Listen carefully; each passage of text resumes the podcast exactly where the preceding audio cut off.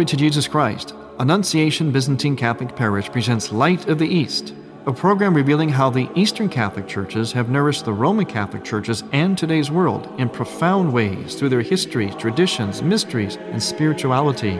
Hello, I am Father Thomas J. Loya, pastor of Annunciation of the Mother of God Byzantine Catholic Church in Homer Glen, Illinois. And this is the story of the Eastern churches, an inspiring story of faith, courage, intrigue, mystery, spirituality, dissension, and reconciliation. But most of all, this is an expression of a great experience of faith through our unique divine liturgy. Join with me now as we look toward the Light of the East. Light of the East is also supported by the iconography of Father Thomas J. Loya. Father Loya's iconography for your prayer and home devotion may be obtained by going to morningstarbooksandgifts.com. That's morningstarbooksandgifts.com. Then click on the Art and Decorative link and click on Icons in the drop-down or call 630-629-1720. Morningstar Books and Gifts, 28 West St. Charles Street, Lombard, Illinois.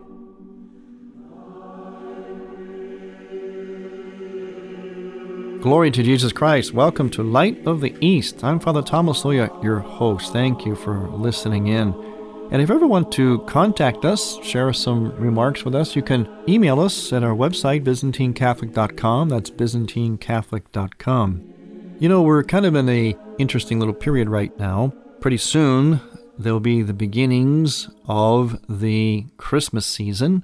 And before that, of course, the Advent season, or as we call it in the Byzantine Catholic Church, the Philip's Fast, the penitential period leading up to Christmas. But we're not there yet. So I don't want to rush it because time is going fast enough.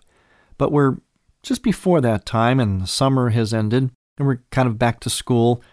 And so maybe it's time today in this program to kind of go back to school a little bit and refresh or even renew or answer for the first time for many of you questions that come up commonly whenever I'm in audiences or talking with people, people ask me, especially those who are not Eastern Catholic, they ask me these particular questions. So I'm going to entertain some of those questions today, kind of like classes in session here a little bit today. We'll think of it that way. And these are some basic questions, questions that are often asked, but they do give us a platform for elucidating, again, the riches of the Eastern churches. So I do appreciate the questions. And so, first of all, the most basic question is this is one of those where I have to stop and take a deep breath and say, okay, how do I put an ocean into a thimble for this person? And here's the question. So, Father Tom, what is the difference between the Byzantine Church and the Roman Catholic Church? That's one, like I told you, I have to take a deep breath and ask myself, how do I put an ocean of wisdom, of history, of depth into a seemingly a thimble to answer this person? Because basically, there is not one little difference or one main difference it all comes down to. But the closest I can come would be this it's basically a difference of emphasis, of, in a sense, worldview. You see, there's primarily an Eastern worldview and a Western worldview, and this is, goes even beyond the church. In fact, we're seeing a clash of that in our world today. A lot of the war and terrorism and tensions between the Middle East and the Western world is really at its base, it's a kind of a clash of worldviews we tend to emphasize and see things differently. Now, these worldviews ought to be kind of like man and woman, complementary, East and West, but sometimes they are, but unfortunately, so often they're not. So, if you can think of it that way, it's basically a matter of emphasis or worldview. In other words, the way we see things, what's important to us, what strikes us, what we want to express in the Eastern churches, might be a little bit different than what is emphasized or expressed in the Western church. Now, you put the two together, you get the completion. Now, remember, this is not a difference of belief, it's a difference of, of emphasis, like what is highlighted. And when we take that difference, we then apply it to every aspect of our respective churches. So, therefore, yes, you get down to some of the obvious details that are different. Like, for instance, we in the Eastern churches do the sign of the cross differently than the Western churches. You know, some of those very obvious differences, those are ones that people ask, often ask about because they're the most obvious ones.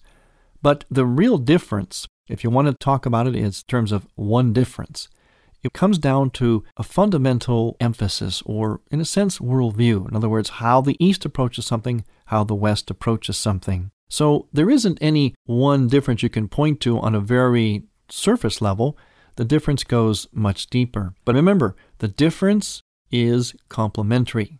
Is that a difference in terms of adversarial roles or that we don't believe the same thing? It's different in the same way that man and woman are both human, but they experience that humanness through a fundamentally feminine experience or a fundamentally masculine experience. And of course, you know that is supposed to be complementary, complementary by its nature. So the church is very much like that. Think of it as almost like a marriage or the human race. Human, but yet experience as man and woman, or as a marriage. Man and woman, individuals, yet they become one. Yet they always remain man and woman, always remain individuals. So it's kind of a mystery. The church is a mystery. So that's the answer to that question. And another one then is, and sometimes this is asked of me personally, they say, well, when did you become a Byzantine Catholic? Now, sometimes I think in this question, it sometimes puzzles me. And I'm trying to figure out why I'm asked this. I'm asked this often. And I think the reason might be is because there is a, maybe a presumption that everyone starts out as Latin Rite Catholic, which is the more precise term for Roman Catholic. In other words, the Latin Rite, in other words, a Catholic of one of the Western rites or the Western lung of the Church. And that if you want to, you can go into these other kinds of expressions, such as the Eastern rites. But actually, to make the answer really simple, is I kind of answer a question with a question. I ask that person, Well, were you born and raised a Latin Rite Catholic? And they'll say, Yes, oftentimes. So I then say, Well, I too was born and raised a Byzantine Catholic. So the rites of the church are things that anyone can be born and raised in, whether it's Latin Rite or the Eastern rites. Now, we could also choose those rites as well. You can choose them by what's called a canonical change of rite. That's where you actually formally change your rite. For instance, if you're a Byzantine rite person and you want to become a Latin rite person, that can actually be done through a formal process, a formal canonical process, or vice versa. But people are born and raised in the Eastern rites just as they're born and raised in the Western rites, such as the Latin rite. In the Western lung of the Church, by the way, there were actually several rites. Not as many as in the East, but there were several. But one of them really predominates today. For all practical purposes, there is one rite in the Western Church, and that is the Latin Rite. So, whenever we talk about the Roman Catholic Church, it's oftentimes very helpful to specify when you say Roman Catholic Church, do you mean the Latin Rite of the Roman Catholic Church, or do you mean the Byzantine Rite of the Roman Catholic Church? In other words, we're all in union with the Pope of Rome, we're all part of what we call the Catholic Church, but there are some Eastern expressions of that and some Western. The most notable, of course, in the West is the Latin Rite.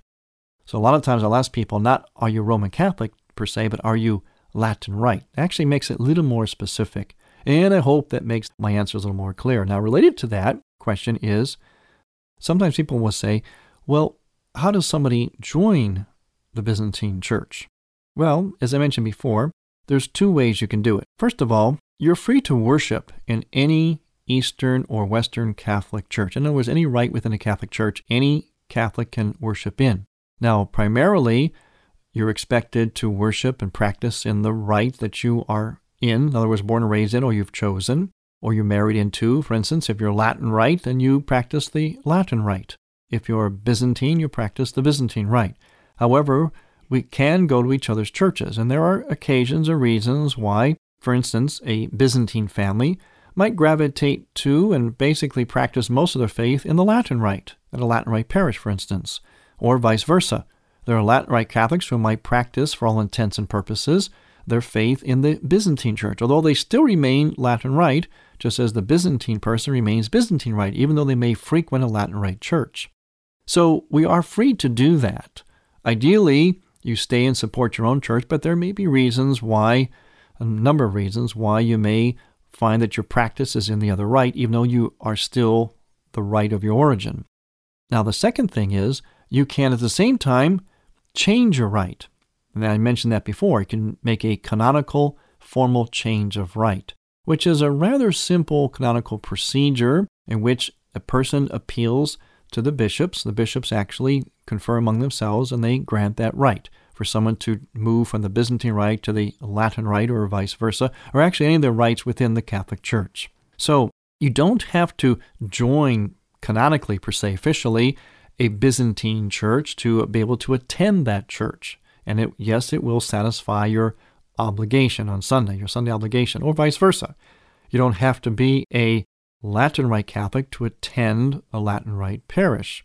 In fact, there are a number of people who basically practice in one rite or the other, even though they might never formally change. They always remain the rite of their origin. For instance, I have in my own parish, and it's rather common in Byzantine parishes in America, to have Latin Rite families who are canonically Latin Rite, but for all intents and purposes, they basically are members of the Byzantine parish. In other words, they go there and they raise their families in the Byzantine Rite, even though they may not formally be Byzantine. Now, where this comes into play is when we come to things like weddings or the sacraments, weddings and especially ordinations. I'll give an example. Let's say you're being raised in the Byzantine Rite, but you are what we call canonically Roman Rite or Latin Rite rather, and a boy grows up and he wants to become a priest. So he eventually goes off to the seminary. And this has happened in a number of cases. While in the seminary, he, of course, is asked to give his baptismal record and confirmation and so on. And oftentimes, or at times, it's happened where that seminarian may find out then and there that he is actually Latin Rite or Byzantine Rite. In other words, let's say he was raised Byzantine Rite, we find out that actually he was Latin Rite canonically. In other words, his family never made a formal change of rite. Now, that would be an important factor because the Byzantine church then would no longer have jurisdiction on him in terms of ordination. He would have to go through a formal change of rite in order to become a Byzantine rite priest. Now, something similar, only not quite as complicated, it happens in marriages too. You have a Byzantine boy, Byzantine young man, who's going to marry a Latin rite girl. And they're going to have the wedding in the bride's church. Well, there you would need a special dispensation, which again is not complex, for the wedding to take place in the rite of the bride. We call that permission for the marriage being the rite of the bride, because in the canon law of the Byzantine Church, the wedding would take place in the rite of the father. But if the couple wants it to be in the Latin rite, it can be go through the process of being granted the permission, which again is not complicated, and usually that permission is, is granted. So hopefully, again, again, it sounds a little complex, but hopefully I try to make it a little bit simpler. The bottom line is we can worship in each other's churches. We're expected to worship in our church of the rite that we are in. And there can be at the same time a canonical change of rite. We're going to talk more about these often asked questions as we sort of go back to school at this time when we return. I'm Father Thomas Loya on Light of the East.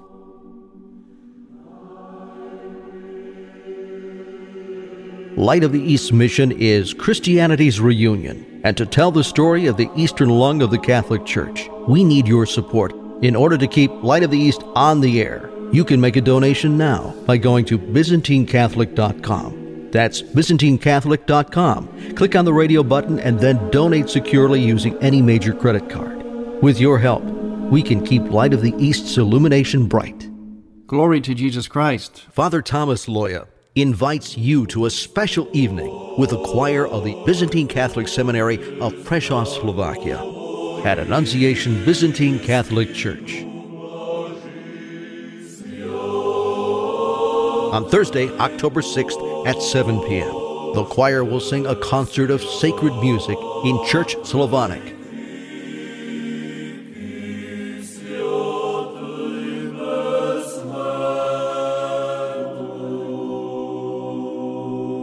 Hear the music of this great sacred tradition with the choir of the Byzantine Catholic Seminary of Prešov, Slovakia, Thursday, October 6th at 7 p.m. at Annunciation Byzantine Catholic Church, 14610 Willcook Road, Homer Glen, Illinois, with free will offering. For complete details, click on the events link at ByzantineCatholic.com. That's ByzantineCatholic.com. You're listening to Father Thomas Loya on Light of the East.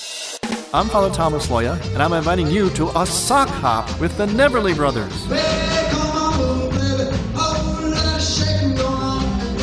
why I go for that rock and roll music. Yo, Father Loya wants you to come out and sock hop to the fabulous Neverly Brothers at the Joliet Moose Lodge. And they play everything from Chuck Berry to the Beatles. Hey, I'm talking to you.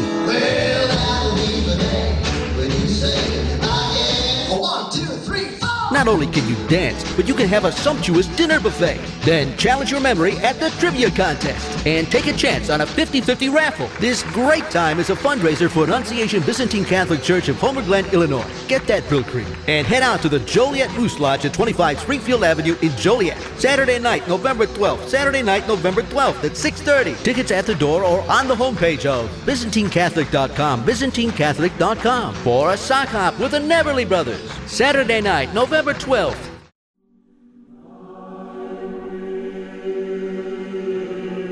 Going back to school now that most of the students are back in school during this autumn season and kind of anticipation before we sort of kick it up again as we move into the preparation for the Christmas season. And I hate to say that already, in a sense, because time is just going too fast. I mean, it's a wonderful season, but I like time to go a little bit slower. I don't know about you, but it goes too fast. But before we hit another high holy season again, moving into Christmas, we're going back to school and looking at some often asked questions. Simple questions, but ones that give us a kind of a platform to, again, explain the Eastern churches. Now, oftentimes I'm asked, what about satisfying our Sunday obligation? If I'm a Latin Rite Catholic and I go to a Byzantine church, an Eastern Rite church on Sunday, does that satisfy my obligation? The answer would be yes, it does. And vice versa. Now, again, I want to emphasize that in the church, whatever rite you are, the church expects and presumes that you'll practice in that rite.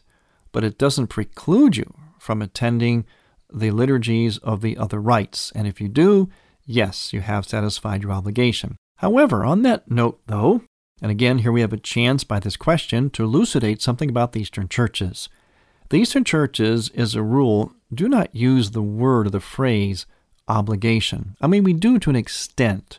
It's kind of handy in a certain way, especially in the Western world in America, and we hear it oftentimes from our Latin Rite brethren. But basically, the Eastern spirituality doesn't look at going to church or define it in terms of obligation. Now, there's nothing wrong with that, it's just the Eastern approach is a little different. It tends to just expect that you'll be at church to pray the divine office, especially on the weekend, which for us encompasses the Vespers, an evening service, the morning prayer, which is matins, and liturgy. Those are the three principal services, especially of the weekend. They're done every day, but of the weekend in a parish that basically make up what we call the divine services or the divine office. And it's just expected that you'll attend all, or at least some of them, or most of them in the Eastern Church. It's sort of a presumption or expectation. The same is true when it comes to holy days or feast days. We generally don't ask, is it a feast day of obligation. In other words, we have to go to church on that feast day, or can we kind of let it slide, or it's not obligatory? We generally don't speak in those terms, although we do have classifications that are where some feasts are greater than others, some are more solemn than others. That, of course, is very reasonable, such as, you know, Christmas Day is obviously going to be very much more solemn than some of the lesser feast days, say, for instance, of an individual saint. But there's a presumption in the Eastern churches that if there is an observance of a saint or feast day, whether it's a very, very major one or just a simple saint, that people go to church. Again, there is an emphasis that there are some that are of greater solemnity than the others, but by and large, we don't use the word obligation. And maybe we would replace that word with the word presumption. we presume that you'll be there because of your love for God and the church and the right thing to do and your love for this saint or this feast day that we're celebrating. So that gives you a little bit of insight into that. But bottom line is yes, if you are Latin Rite Catholic, you go to an Eastern Rite liturgy on Sunday, it will satisfy your obligation. Now, in terms of going to a church and attending the liturgy, the next question oftentimes is well, can I receive Holy Communion at your church? And again, the answer is yes.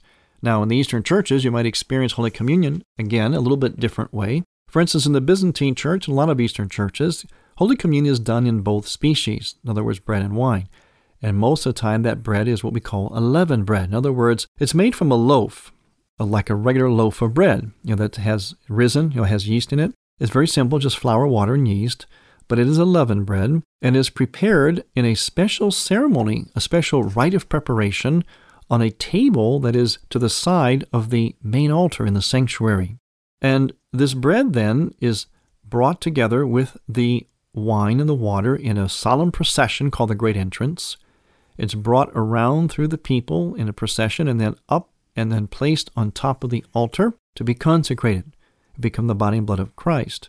Now, once that is consecrated, when it comes time to distribute Holy Communion, what happens is the priest or deacon takes the bread, which has been cut into particles, and they're consecrated, and he places them carefully and prayerfully, reverently into the chalice, which now has the wine, which is now consecrated, becomes the blood of Christ.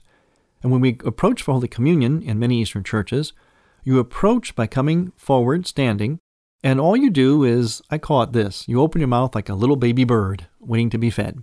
Just open your mouth widely, and the priest or deacon takes a spoon and he puts it into the chalice and then picks up a piece of the consecrated bread, which has been, of course, now immersed in the consecrated wine. And he simply does this.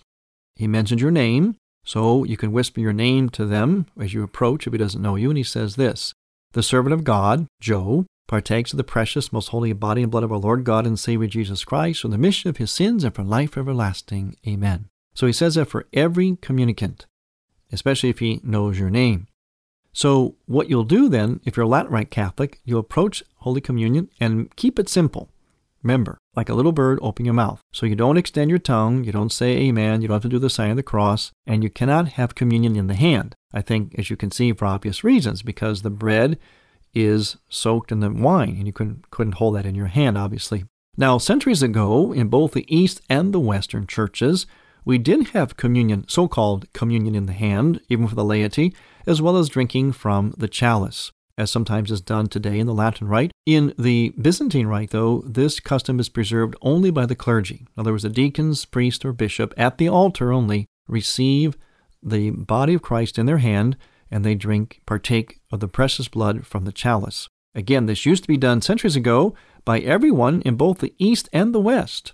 But over time, both the East and the West had to come up with their own particular ways to kind of control that a bit. And this happened whenever Christianity became the religion of the masses. In other words, many, many people were converted to Christianity. And anytime you have increased numbers, it's a good thing, but at the same time, it also bears with it the possibility for eh, getting kind of sloppy, as it were, or for abuses.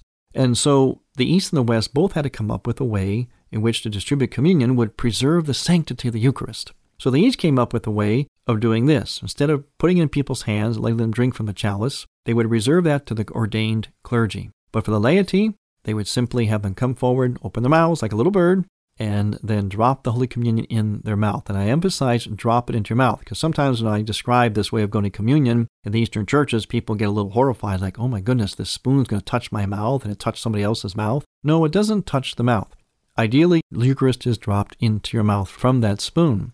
Now, you will also notice in the Eastern churches when it comes time for Holy Communion that you'll see little babies receiving communion. You might wonder what's going on here. In the Eastern churches, the three sacraments that initiate us into the church, baptism, chrismation, and Holy Communion, are given at the same time.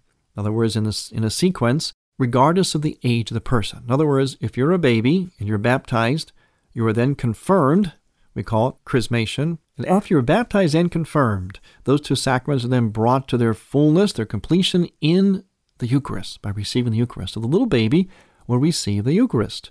Or if it's an adult, the same thing.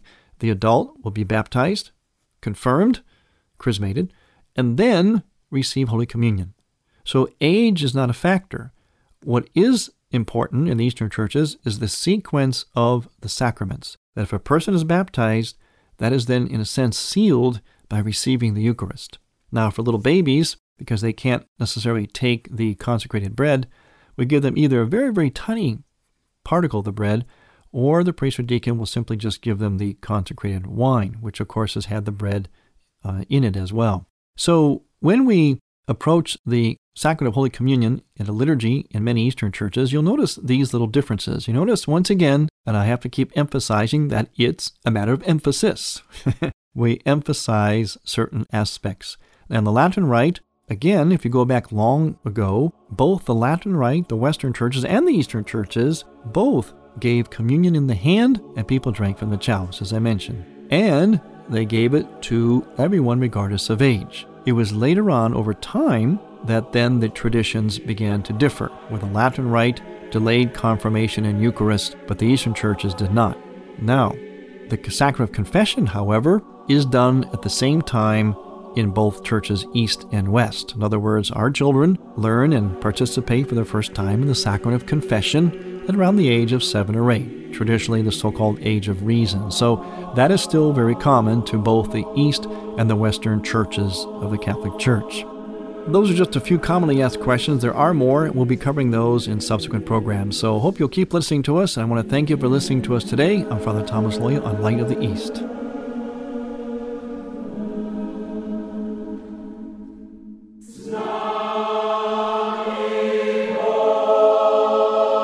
Thank you for listening. Next week, we will return to the Light of the East. To find out more about Annunciation Byzantine Catholic Parish, visit our website, byzantinecatholic.com, where you will also find an archive of all of our programs. In order to continue this program with its mission of Christianity's reunion, we need your support with a donation. Any amount would be a blessing. Please make out a check to Light of the East Radio and send it to Light of the East 14610 Will Cook Road, Homer Glen, Illinois 60491. That's Light of the East 14610 Will Cook Road, spelled W I L L C O O K Road, Homer Glen, Illinois. From the Light of the East, a new dawn of unity is in sight. God bless you, go with God, and may God bless you and grant you many happy years.